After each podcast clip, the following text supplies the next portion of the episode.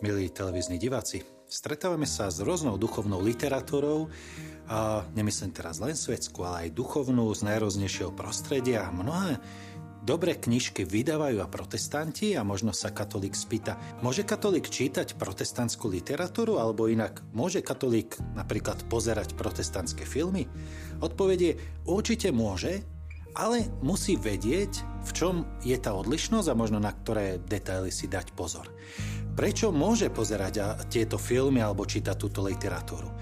Odrazil by som sa od uh, učenia druhého Vatikánskeho koncilu, ktorý uh, vniesol taký nový pojem a volá sa hierarchia pravd. Tak ako za Ježišom prišiel zákonník a pýtal sa, ktoré je prvé a najdôležitejšie prikázanie Ježiš odpovedá, takisto aj druhý Vatikánsky koncil sa zamýšľa nad tým vo všetkých tých pravdách viery, ktoré máme a ktoré je naj, najrôznejšie množstvo, sú určité pravdy, ktoré sú kľúčovejšie a dôležitejšie a z nich sa odvíjajú postupne tie ostatné. Asi tá najdôležitejšia pravda pre nás je, že Syn Boží sa stal človekom, že Ježiš Kristus je pre nás Boží syn, ktorý za nás zomrel a vstal z mŕtvych a vykúpil nás. Že nám predstavil Boha ako dobrého Otca, ktorý v svojom milosrdenstve vychádza k nám so svojou láskou.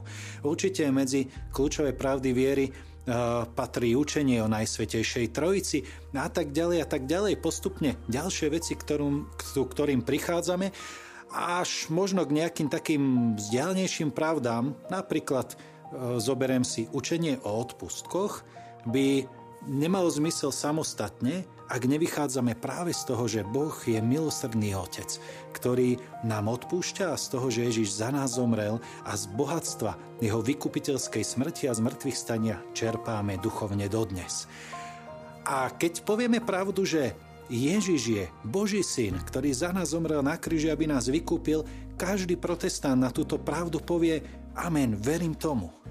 Pretože v tom jadre sa naša viera nelíši a veľmi mnoho pravd máme spoločných, až potom niekedy v ďalších aspektoch sa naše pohľady na vieru líšia.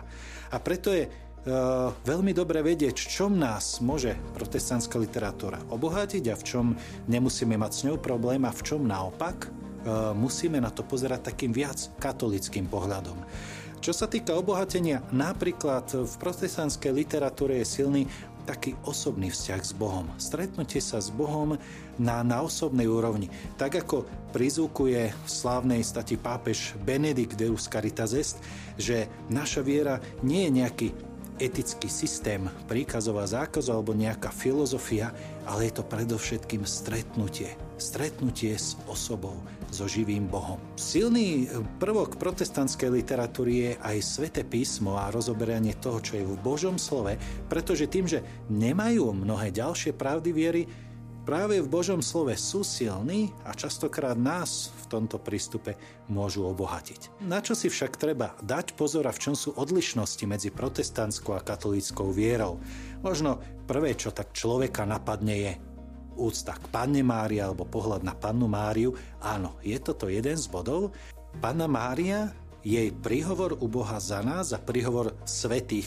Máme odlišný pohľad na toto a v protestantskej literatúre nenájdeme e, príhovor svetých.